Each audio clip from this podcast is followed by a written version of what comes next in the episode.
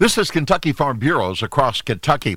KFB Executive Vice President Drew Graham says the policy work of Farm Bureaus never done, always focusing on ag and rural needs in the Commonwealth. You know, land use is always going to be something that we look at, but we've always been a, an organization that's always believed in property rights. We'll continue to be that. However, we'll, we'll, we'll continue to try to make sure that property is protected as well as we go forward. And uh, I think uh, social issues always take a in one form or another. This is a very conservative organization, mm-hmm. and, and our members set our policy.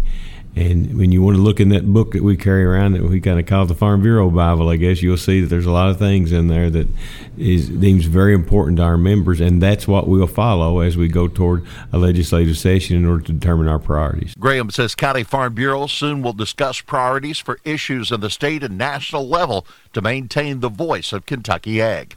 This is Across Kentucky.